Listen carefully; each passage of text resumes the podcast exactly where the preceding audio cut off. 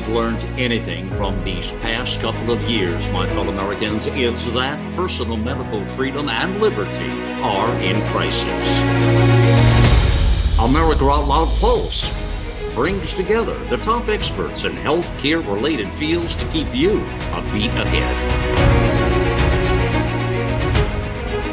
Hello, this is Dr. Marilyn Singleton, and welcome to America Out Loud Pulse. After many years in medicine, I'm amazed at all the new advances that we clinicians have seen and that we're in a constant state of learning. I think back to medical school and the rigorous science courses and long hours I put in to learn the skill to give great care to patients. It's really sickening now that medicine is burdened with an increase in violence, and it's five times more than employees in all other industries. And this is not just at the hands of mentally ill people. Patients are frustrated by difficulty in getting attention, there's staffing shortages, and lots of societal issues. According to a JAMA study, almost 24% of doctors have endured what they call occupational stress by verbal insults and harassment by patients and visitors. According to a survey of medical students in 91 countries, 21% are considering quitting. A whopping 60% are worried about their mental health. Some contributing factors include their study life balance, financial pressures, academic pressure, knowledge and misinformation, the worry of future shortages, and burnout. In spite of the negatives, 89% of the students are devoted to improving patients' lives. Organizations are trying to improve the well being and health of healthcare professionals, starting with the medical students. The majority of medical schools have joined many universities and started pass fail grading systems. Removing grades is supposed to allow students to focus on studies rather than the grades. And this is what I find interesting. The United States Medical Licensing Exam, it's called the USMLE, the basic science part has shifted from a score to pass fail. Now, the AMA views this grading change as a chance to improve student well being, but 85% of the residency programs use that test as a big factor in deciding which applicants to interview. So now the program directors are looking for other attribute, attributes to judge the applicants, and they want to see more of the whole student. So they're relying on letters of recommendation and personal statements. I mean, frankly, I think those are all well and good, but they can be very biased. Or there's some people that everybody know to go to says, "Oh, well, they always write something good about you."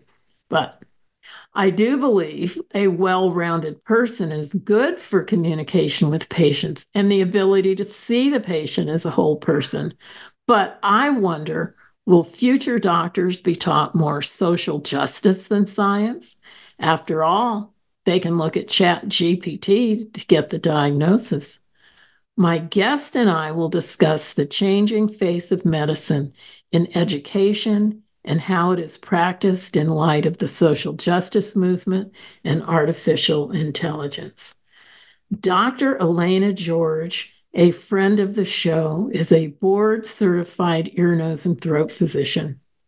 She graduated from Princeton University with a degree in biology and received her master's degree in medical microbiology from Long Island University. She earned her medical degree from Mount Sinai School of Medicine in New York. She completed her residency at Manhattan Eye, Ear, and Throat Hospital. She's the author of Big Medicine The Cost of Corporate Control and How Doctors and Patients Working Together Can Rebuild a Better System. I'm just always so happy to talk with Dr. George. And I have to admit, full disclosure, I've been on her radio show, which she calls living in the solution. Welcome to the show, Dr. George.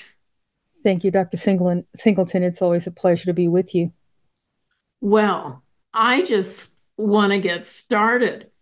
Medicine has changed so much from the so called good old days where doctors, you know, came out to your house when you were sick and every the doctor knew everybody in your family and uh, if you couldn't pay the doctor could waive the payment that seems like a pipe dream from a gazillion years ago even though it wasn't that long ago. So we've had that big change. What have you seen just in your lifetime in medicine? That's a great question. I think there's been a uh, a concentrated movement away from individual healthcare and from the doctor-patient relationship, which used to be the focal point, and in my opinion, it's still sacrosanct, to an algorithm corporatized version that's about volume. It's about get them in, get them out, see as many people as you can see, and prescribe something. And I think the endpoint, what we're seeing now, is this tele, um, telemedicine, where there is no laying hands on the patient. There's no energy passed between the two, and it's very fast. And it always ends, usual, I shouldn't say always, but most of the time, it's going to end up with a prescription, but not a real physical diagnosis. I get to see the people sometimes who've had the telemedicine visits and the diagnosis was incorrect, and they're they're worse and i ended up seeing them. So i'm not a big fan to tell you the truth of the state of healthcare as i'm sure you are not either. And we need to have a coming together moment to be honest about this system. It's costing people more. They're getting less care. They're getting more expensive care that's maybe not even what the problem is just to get them out of the office. And i think it's it's it's causing havoc in society and definitely in doctors' offices. Well, it's interesting because one of the things you mentioned there, they're getting less care and more expensive care, yet there's all this uh, nonsense we hear all the time about, well, the Affordable Care Act is mm-hmm. giving everybody insurance and it's going to save you money. Well, that certainly hasn't turned out to be true. What have you seen? I can put this into just a little a, a capsulized version. Having health insurance does not equal access to health care. And I would put in the caveat quality health care. You're just spending more for the privilege of carrying a piece of plastic. Because I'm getting to see the other side where people can't go for CT or won't get the in the procedure approved, even though it meets the guidelines of my medical association, my specialty association, the insurance companies are practicing medicine. They get to decide what procedure, what medication, and then on the flip side, they get to have, I think, a benefit whether you go to an in network uh, pharmacy or you use things are in their silo. So I think you should always follow the money. That's been my mantra, and I think it's absolutely true. Who stands to gain from this system? And the two people that don't are the doctor and the patient. Well, who does stand to gain? The insurance company, the farm, big pharma, the hospital corporatized system. There seem to be the big players taking a, a lion's share of the money, and I don't know what they're doing with it. They're just getting bigger and more. Uh, there's more palaces being built but it's not really helping the patient. They still don't really they still don't have access, and those that do get in are self, um, you know, regulating themselves because of the money aspect of it. Well, it's very interesting that patients aren't very well schooled about how they can save money. There's yeah. a fellow, Marshall Allen, who wrote a book which isn't advocating not paying your bills, but it's kind of like how not to pay your bills. And he's saying how not to overpay for the bills and checking bills you get from the hospital and seeing things that you were charged for that never even occurred. I once had a patient who was in a coma for several weeks and I used to go visit her. and I met her parents and her father said, well, he entertained himself all day by going through her bill. And he said he found mistakes that he could see, one of which was she was being charged for three meal trays a day. And she mm-hmm. was in a coma. so, and, you know, most people don't have somebody who's an advocate and can go through bills like that. And then when they challenge the hospital on it, sometimes they don't get a very good answer or they get the standard answer oh, well, insurance is paying for it. That's not a good enough answer, honestly. and, you know, you have to become a consumer. That's what you have to do as a patient and shop around. You have Surgery Center of Oklahoma, for example, where you can go on their website. If you're getting a procedure, you can, they list their prices, by the way. So you can go there, get the price of a, getting your gallbladder removed or a tonsillectomy or whatever it is. Take that price back to the hospital in your state and say, This is, I know this is the rate. What kind of deal can you thrive in this opaque environment where if you don't have the price you know the list of prices you can't be a consumer. And that was supposed to be i think passed ages ago wasn't it? Where hospitals are supposed to list their prices. I don't think it ever happened. But it's in their interest not to list it because if you knew they were charging facility fees and all sorts of add-ons that have nothing to do with your actual care i think people would start picking other things. They would go to independent doctors. They would go to freestanding surgery centers that are not a part of the hospital system and they'd be pleasantly surprised at the fra- it's a fraction of the cost. Now, I'm a ENT, so if I take somebody for a tonsillectomy in the hospital setting, that can cost them up nine thousand dollars. My fee is I'm getting five hundred bucks for the tonsillectomy. The rest is the hospital. That's outrageous. If I take them to a surgery center, it may be three thousand.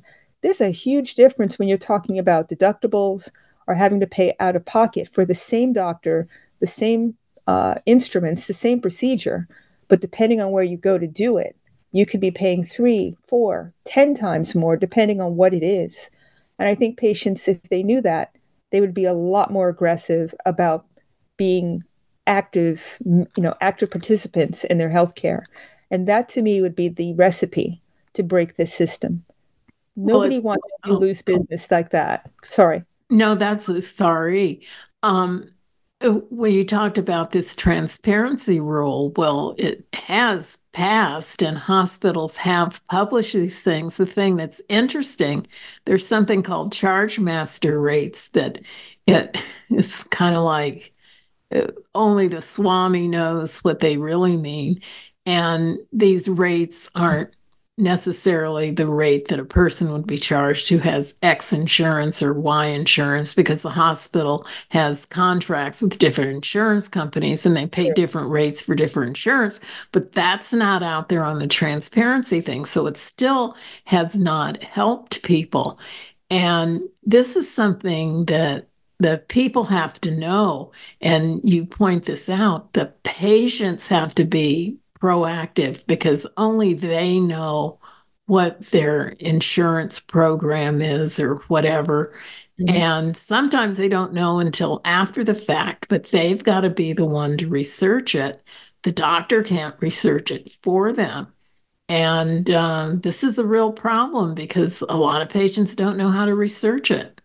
No, and they get stuck with the bill. And again, it comes down to time most of the time and where you are. So if you're going to a physician who's part of a health system and they're part of their their charge master is what the health system is, they don't even know what the allowed amount is and what the charge is. They don't. They don't. They're kept in the dark as well. So you really are on your own to you know more than not. But in, in a private setting, when it's an independent doctor, and I can use my office as an example, we have to look up, and we will look up what your insurance um, you know, what's allowed, what if the procedure is covered, and how much it's going to be. So we can tell people if I have to do a telescopic exam, I'm going to tell you what your allowed amount is and what you're responsible for, and then give you the option of do you want me to do it or not. that's a whole different ball game than doing something and then sticking someone at the bill when they're when they're checking out you know having hundreds of dollars that they didn't know was coming i think that is not conducive to a doctor patient relationship and in this economic age that we're in it's it could really break someone's bank. So again there's it's a two-tier system. It's a parallel system. You're in the the typical healthcare system under your insurance plans or you're outside of it in an independent freestanding or cash pay system. And it's just a whole different mindset. The costs are less. Price transparency is not a thing you know it's not pie in the sky it's there. You know exactly what it costs. There i have a set amount. It's a flat rate for people coming for a consultation. No surprise bills. These are the things that people if they knew they existed i honestly think you know dr singleton that they would jump for it and maybe think about having their insurance be for what it used to be for which is catastrophic instead of covering every single thing because it costs you more money, especially if you're healthy, you never go. You're spending thousands of dollars a year. You could be putting that away in a health savings account for yourself to use as you see fit. Wow. And this is something we all need to think about. When we get back from the break, I'd like you to say a question that comes up a lot when we discuss independent practice and cash pay is what do financially strapped people do?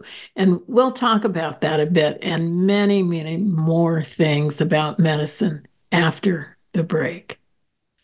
Right now, I just like to thank everyone for listening and to listen to my spiel about Cofix RX. It is cold and flu season, so now more than ever, we need this. Cofix RX is a nasal spray, and it's got povidone iodine and xylitol, both of which are powerful antiviral powerhouses. And you've got to look at using a nasal spray like this, kind of like an airbag in a car it reduces the impact of the viral load. About 95% of these viruses that make us sick come in through the nose, and Cofix RX helps zap it before it has a chance to get all the way down into the lungs. Lots of doctors and pharmacists recommend it.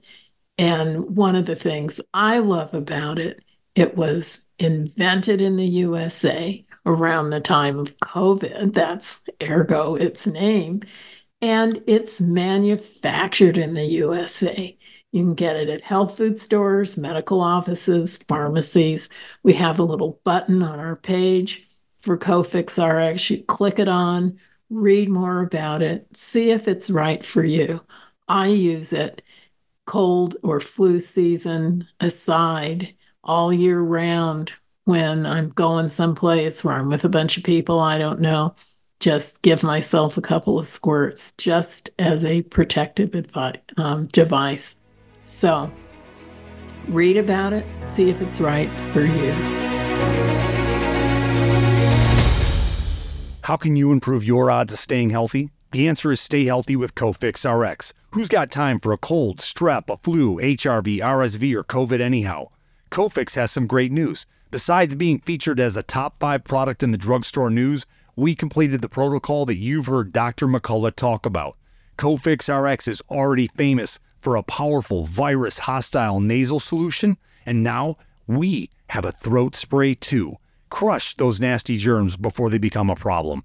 With known antiviral support ingredients like povidone iodine, xylitol, and vitamin D3, you can feel a little safer. For a limited time, when you add the new Cofix RX throat spray to your order, you'll receive 25% off the entire purchase. Just click the Cofix RX banner on the America Out Loud website or store. Be sure to use promo code OUTLOUD25 at checkout. Don't forget OUTLOUD25 at checkout. Spike proteins help viruses enter into your cells, disrupting your health and your well being. Global Healing's Foreign Protein Cleanse detoxes your body of spike proteins which allows your body to repair from within, supporting your immune and respiratory systems and regulating your inflammatory response. Formulated by Dr. Edward Group and by Dr. Bryan Ardis, Foreign Protein Cleanse targets and detoxes spike proteins in the body. Go to AmericaOutloud.shop and get 15% off using the code OUTLOUD. Global Healing, giving you the power to take control of your health naturally. Before the break, I was talking with Dr. Elena George about independent medical practice and cash practices. And one of the questions I had is what will people do if they're financially strapped? And how would they get in a system like that? Well, actually, it's quite easy. There are a lot of websites. Um, you've got aapsonline.org, which gives a list of the independent physicians throughout the country. Um, I think there are other websites. I'm drawing a blank on the one for um, Twila. Uh, it's join the wedge. Thank you, thank you. Join the uh-huh. wedge.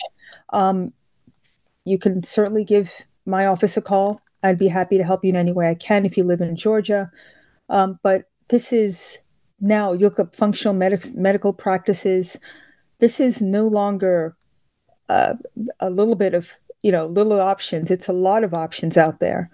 And the key is to stay on the independent side whether it's an independent radiology system or labcorp or i should say anytime anylabtestnow.com these are labs that are flat rate for for blood draws for your typical labs which are a fraction of what it costs when you have to go to labcorp and other big hospital systems the radiology centers, it's a flat rate for CT scans and MRIs, which like a fraction, literally, of what it would cost for doing the same procedure in the hospital system. So there's everything is is recreated in a parallel manner. You just have to understand that the cost that you're getting through your insurance plan is not the true cost. Even the even from the pharmacy, if you go to GoodRx and you put in your prescription, you'll see things that are like pennies on the dollar compared to what your insurance might pay. You know, you pay out of pocket for your insurance. It's just the system is not. It's not. I don't know. It's rigged. It's like black a better way to put it. There's so many costs that are sewed into this corporatized insurance market, and they don't think there's any game in town that's going to disrupt this system. But I think if patients started to look outside the box, even if you don't have a lot of money. For example, in Atlanta, there's an urgent care, it's $160 flat rate to see a doctor, have labs, have x rays, and get treated by ER board certified doctors. I don't think any ER in a hospital system can beat that. You're talking thousands. And now what they're doing is sending you out for follow ups. They're not doing anything but sending you for consults outside. So the bottom line is, I think the basic thing that people I want people to take away from is that paying cash is the ticket to cheaper, higher quality healthcare, no matter what it is. If it's surgery, if it's mental health, if it's getting blood drawn, the whole system has been recreated outside of this model from from those like myself who feel that the doctor patient relationship is everything and I don't want a middleman. As much as I can get rid of that person, I want, and my patient and I want to be the arbiters of what care is. And I want them to know what the cost is up front and give them, you know, this is a business. So I want to be, you know, consumer driven, right? I want to be everything for my consumer, which is my patient, so that they're they feel like their money is well spent and they're going to get everything for their money that they deserve. Well, what do you do about huge costs when you have to go to the hospital, you know, and have ICU care, you know, very major medical expenses? I'm totally with you on that. I mean, you can use things like uh, AFLAC, which has policies that cover major catastrophic illnesses like cancer, if you have to be in the ICU, if you have a stroke, if you have end of life issues you can get and get paid for that. So you're paying maybe $50 a month. And if something happens, no questions asked, the policy generates and you'll have that that illness completely covered. So again, you don't have to use the insurance market. You can actually get indemnity policies for health. That's that's one idea. And it's not crazy expensive. So that's one method. God forbid you end up in the hospital and you're you don't have a choice. Then after your visit, after your illness is over, I would go to the financial office and I would get an itemized copy of that bill. And like you described at the beginning of the show, go through every item and make sure that you're not being double billed or charged for things that you didn't do. Period. So that's another way, honestly, of making sure you're not paying more than you have to. And if you have to, let's say you don't have insurance and you're a cash paying patient, every single hospital will make a deal with you. So if you say, This is what I have and this is what I can come up with, let's make a deal. They want, they will make a deal. I mean, there's patients who've gone for surgery here in Atlanta who the cash pay rate for a surgery, for example, is 70% off what the insurance, um, what they usually get for insurance because they know they're going to get the money as opposed to fighting for months on end sometimes and never get it from the insurance company. So you have a lot more power as a self pay patient than you can imagine. You just have to exercise it. Well, that is good advice because I don't think people do realize that they don't have to be the little guy, David, fighting Goliath. And remember, David won. Exactly. I'd like and to switch. Oh, go ahead. Go ahead. Just one last point. The hospitals have to give free care. A certain percentage of hospitals have to give gratis care. So if you know that, it's like, why can't I be that one? So that's part of how they get covered, you know, for, you know, Medicare and those sorts of things. They have to give free care, certain percentage. And I don't think they do do it because people don't know that. Well, I and I think that's true, and a lot of hospitals are now being criticized because the reason they can get tax exempt status uh, is that they have to give X amount of uh, free care, and that they aren't living up to that bargain. So open your mouths, be mouthy, be loud. Okay. Well, I'd like to shift gears because I remember getting grades in medical school. And I suppose I was learning this stuff because I knew I'd be tested on it, but I was also learning it because I wanted to learn it and needed mm-hmm. to know to become a good doctor. So, what do you think now that medical schools and now uh, part of the licensing exam are pass fail? Do you think that will do anything to the caliber of the students?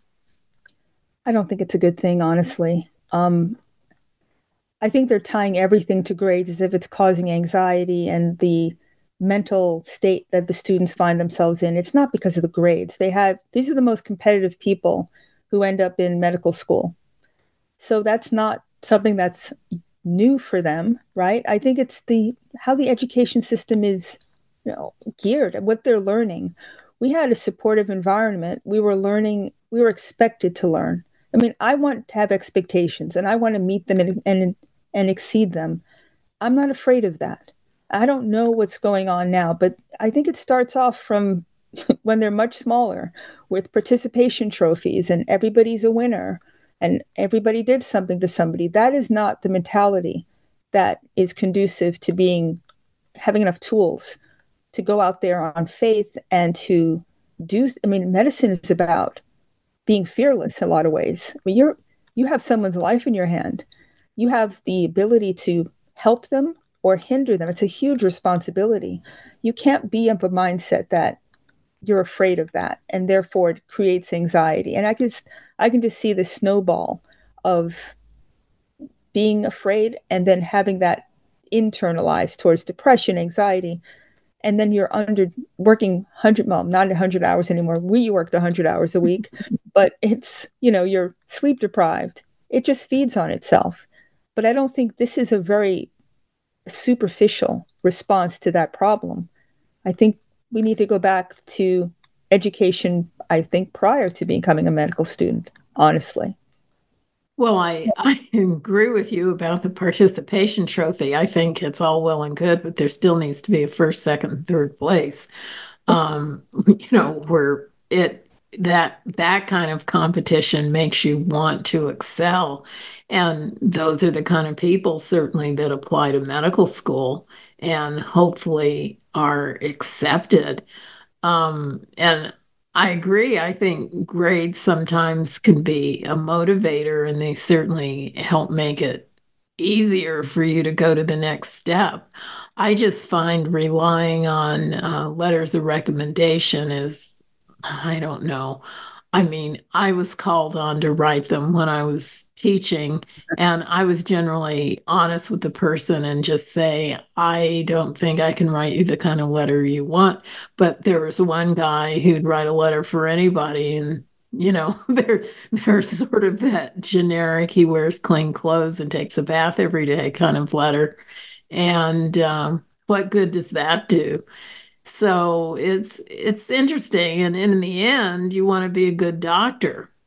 You do, but and, you also want to be able to think on your feet, critically think when things are not what the textbook says it should be. You should be able to work it out and not lose your cool. And basically, you have to have some sort of gumption, right?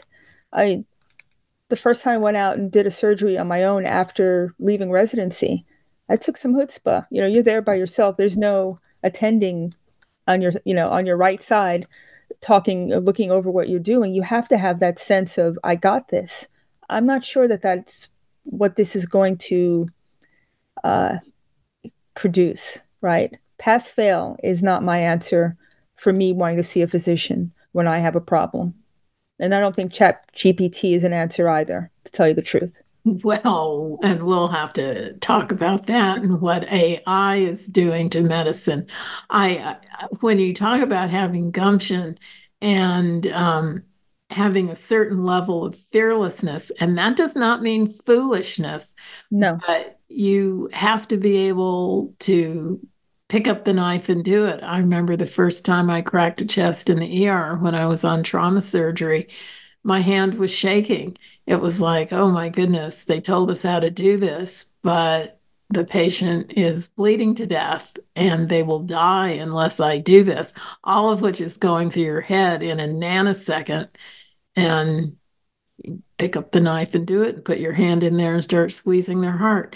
And those are the kind of decisions that you have to make right away.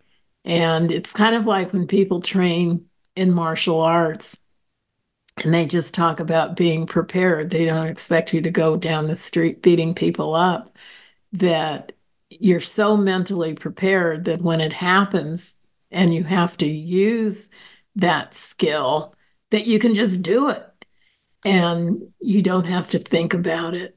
And that in your mind, you're chitting through all the pros and cons, and it's all happening like in front of your eyes very quickly. And then you do it. And usually you're right. Sometimes you're not, but that's the vagaries of having human beings with different bodies and uh, they all react differently. They do, but that that ability to make that decision and not dither about it is what the training is supposed to do. And I think you're absolutely right. I mean, I've been in positions, a carotid blowout, which is very unusual a head and neck cancer patient where the radiation, the, the skin over the radiation site ruptured and the carotid was it blew, right? So it was bleeding. And I had, was the only person in there and I had to get it done, packed it, guy was fine, saw him in clinic like a few months later. And that was something that I read about, but I've never done. But it just, my training and the fact that I went through a lot of stuff prepared me for that. It wasn't coddling. It wasn't, it wasn't, was not easy, but you get through it. I mean, this is, I want somebody who can say that. I don't want someone who cannot say that. That would change the whole, it has the ability, I think, to change healthcare as we know it if this is the standard of the medical education system now. Pass, fail, just get it, just get a P equals MD. you know, it's not, it's not good. Well, it, reminds me of, uh, you know, I don't want people to think we're like people in this commercial where the guy says, I walked 10 miles to school in the snow, uphill, both ways. no, it's it's and and just because uh, conditions were not ideal or you worked a million hours and all that just because you did it doesn't mean everybody else has to do it. And i think there have been some good reforms in residency of cutting back on the hours. Residents used to say there's no good learning experience after 12 midnight. But of course in reality you know that's when the best learning experiences are. Exactly. and you know that's where you really do earn your bones. But um we're going to talk a little bit more about medical education. And one of the things we're seeing now is a lot of social justice is being taught in medical school climate change and things yet there's so much science that's out there um, that didn't exist when I was in medical school. And I wonder how do they find the time to teach it if they're teaching social work as well as science? So we'll talk about that after the break. I'd like to thank everyone for listening to America Out Loud Pulse. As you know, we are always a beat ahead. We've got our free apps on Apple, Android, and Alexa, and you can hear Pulse every weekday at 5 with an encore at 11 and an iHeartRadio at 8 a.m. the next morning. All of our shows go direct to podcast in 24 hours, and the episodes are on lots of podcast networks Apple, Spotify, Pandora, TuneIn, Stitcher, and iHeart. So make it easy, bookmark americaoutloud.news forward slash pulse. One of my favorite things about the show is that it's a different doctor every day. Mondays, there's me, Dr. Marilyn Singleton. Tuesdays, we have Dr. Jordan Vaughn and Dr. Stuart Tankersley. Wednesdays, Dr. Peter McCullough. Thursday, Dr. Peter Breggin and Ginger Ross Breggin. And Fridays with Dr. Harvey Risch. And if that's not enough, we've got Nurses Out Loud Monday through Friday at 10 a.m. Eastern with an encore at 10 p.m. So we've got a lot of medicine, a lot of politics, sometimes more medicine, sometimes more politics, but always interesting.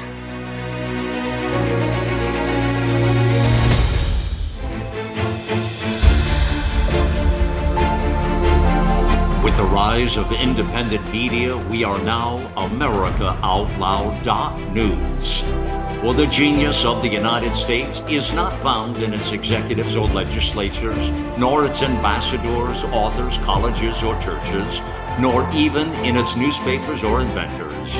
The genius of the United States is we the people.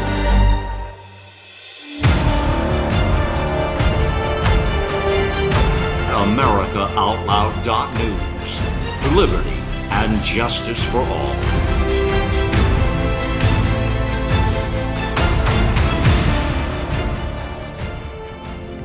Cardiovascular disease is the leading cause of death and disability. Today's high stress, on the go lifestyle makes it hard to stay heart healthy.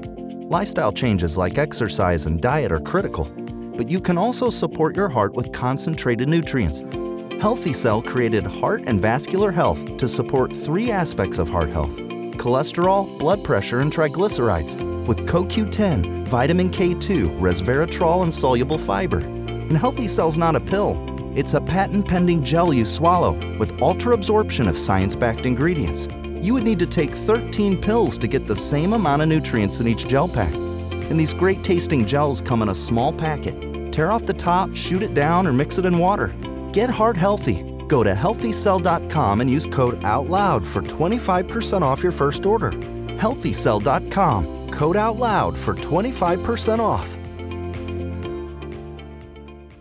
This is Jodi O'Malley with Nurses Out Loud. Did you know our body is made up of trillions of cells, and inside each cell, redox signaling molecules are produced? These molecules hold a sacred place in chemistry because as we age, the vital communication of our immune system to keep our bodies free from harmful bacteria, viruses and toxins become less efficient. For the first time ever, ASEA brings you the power of these molecules in a convenient and potent form to provide your body with the essential support it needs to thrive. Ever since I toured their facility, I take two ounces in the morning and evening, and my vitality and energy has been restored at a time I needed it the most. Go to AmericaOutloud.shop and get your exclusive 15% discount by using the code OUTLOUD.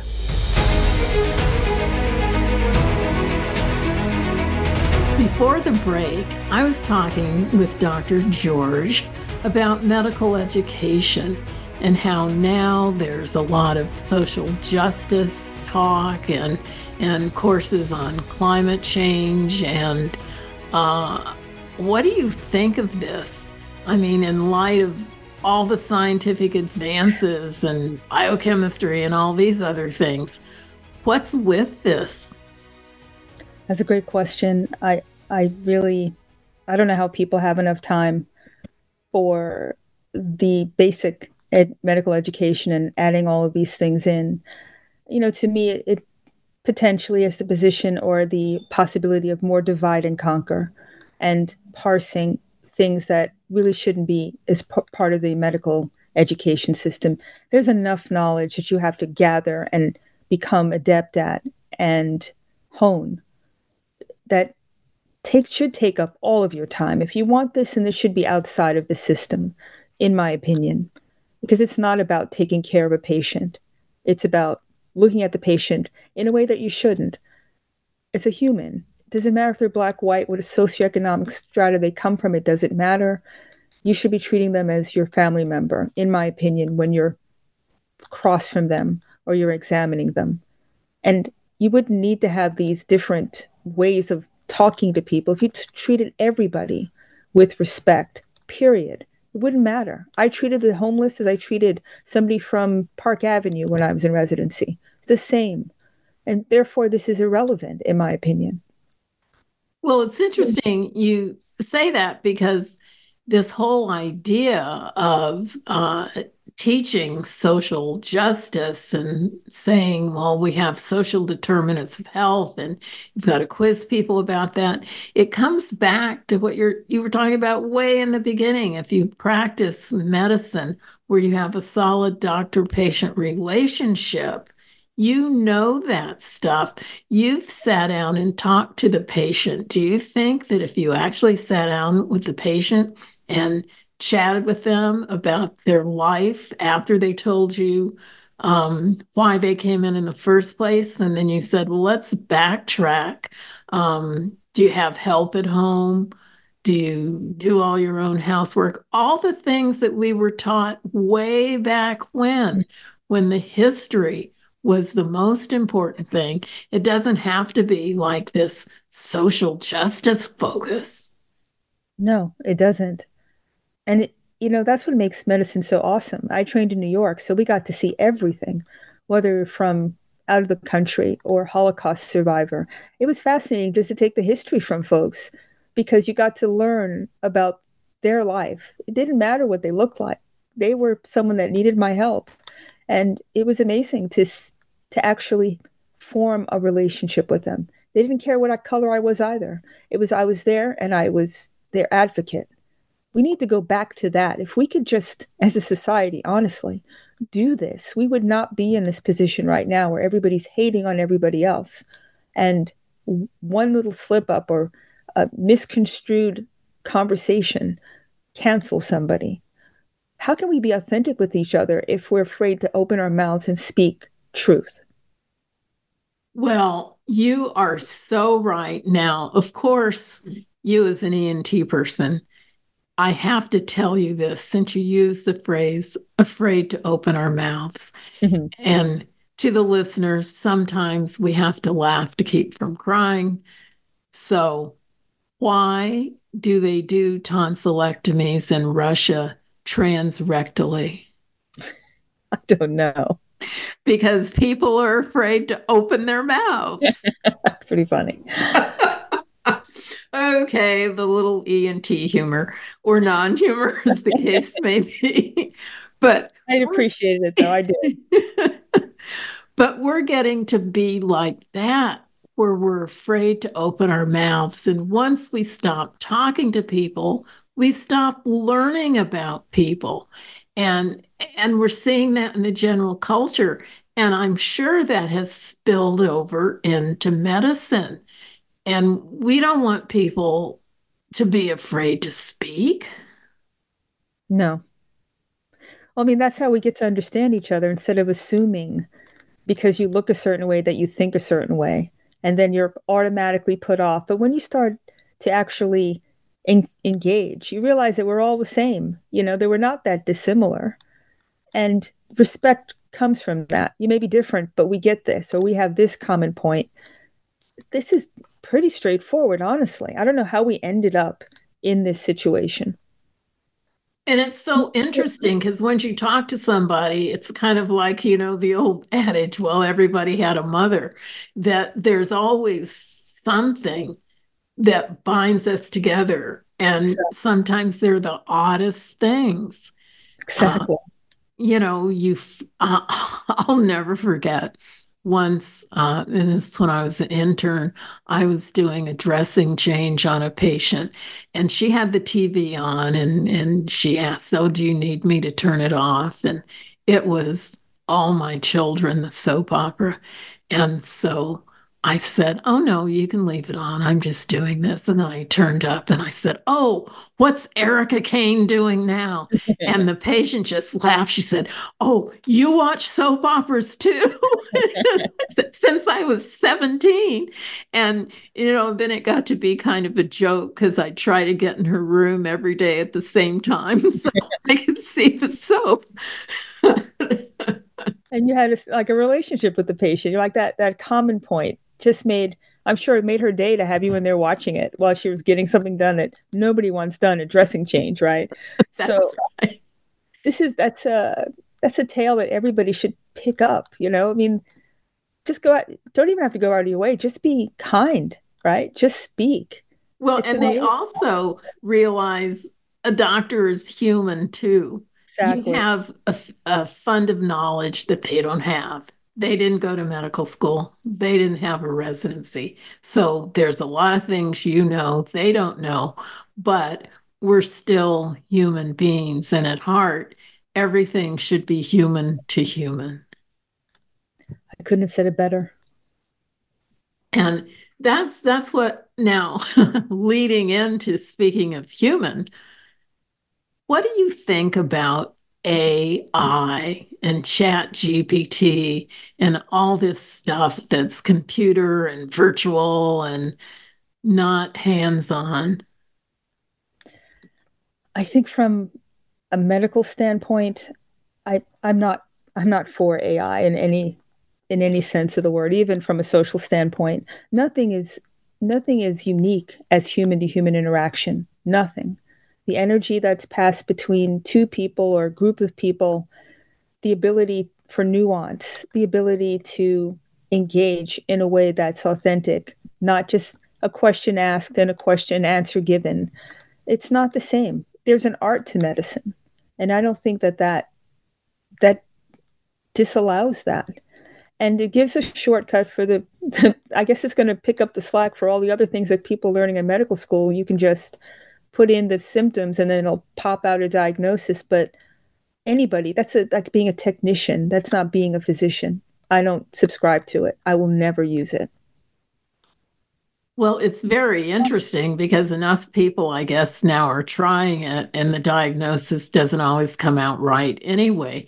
So it's it's kind of like a self-driving car that they're mm-hmm. now realizing they get in accidents that there still has to be a human behind it i mean i there's certain algorithms and whatnot that might be useful because maybe you'll see something you didn't think of but i can't imagine relying on that bottom line without you doing a critical analysis of of how they got there. I, I agree, but also you have to think about the bigger picture. You're providing it information. It gets more powerful as the information as it gathers more information. So at some point, it probably will be, you know, comparable or better than a human. And then what happens to the human? You become unnecessary. So basically, you're just pushing yourself out of a job. It'll do the robotics will do surgery. The robots will take, you know, primary care and internal medicine. Humans won't be necessary anymore. So, do you really think that that's a system that you want? Because when they decide that you have a disease that's not worth fighting for, you're going to be in a hospice situation without any remorse. Is because that's the facts. So, that human kernel, that empathy, that ability to go on an individual basis, not on the big picture, on the macro level, but the micro level, is what makes medicine interesting and what makes it a health a healthcare.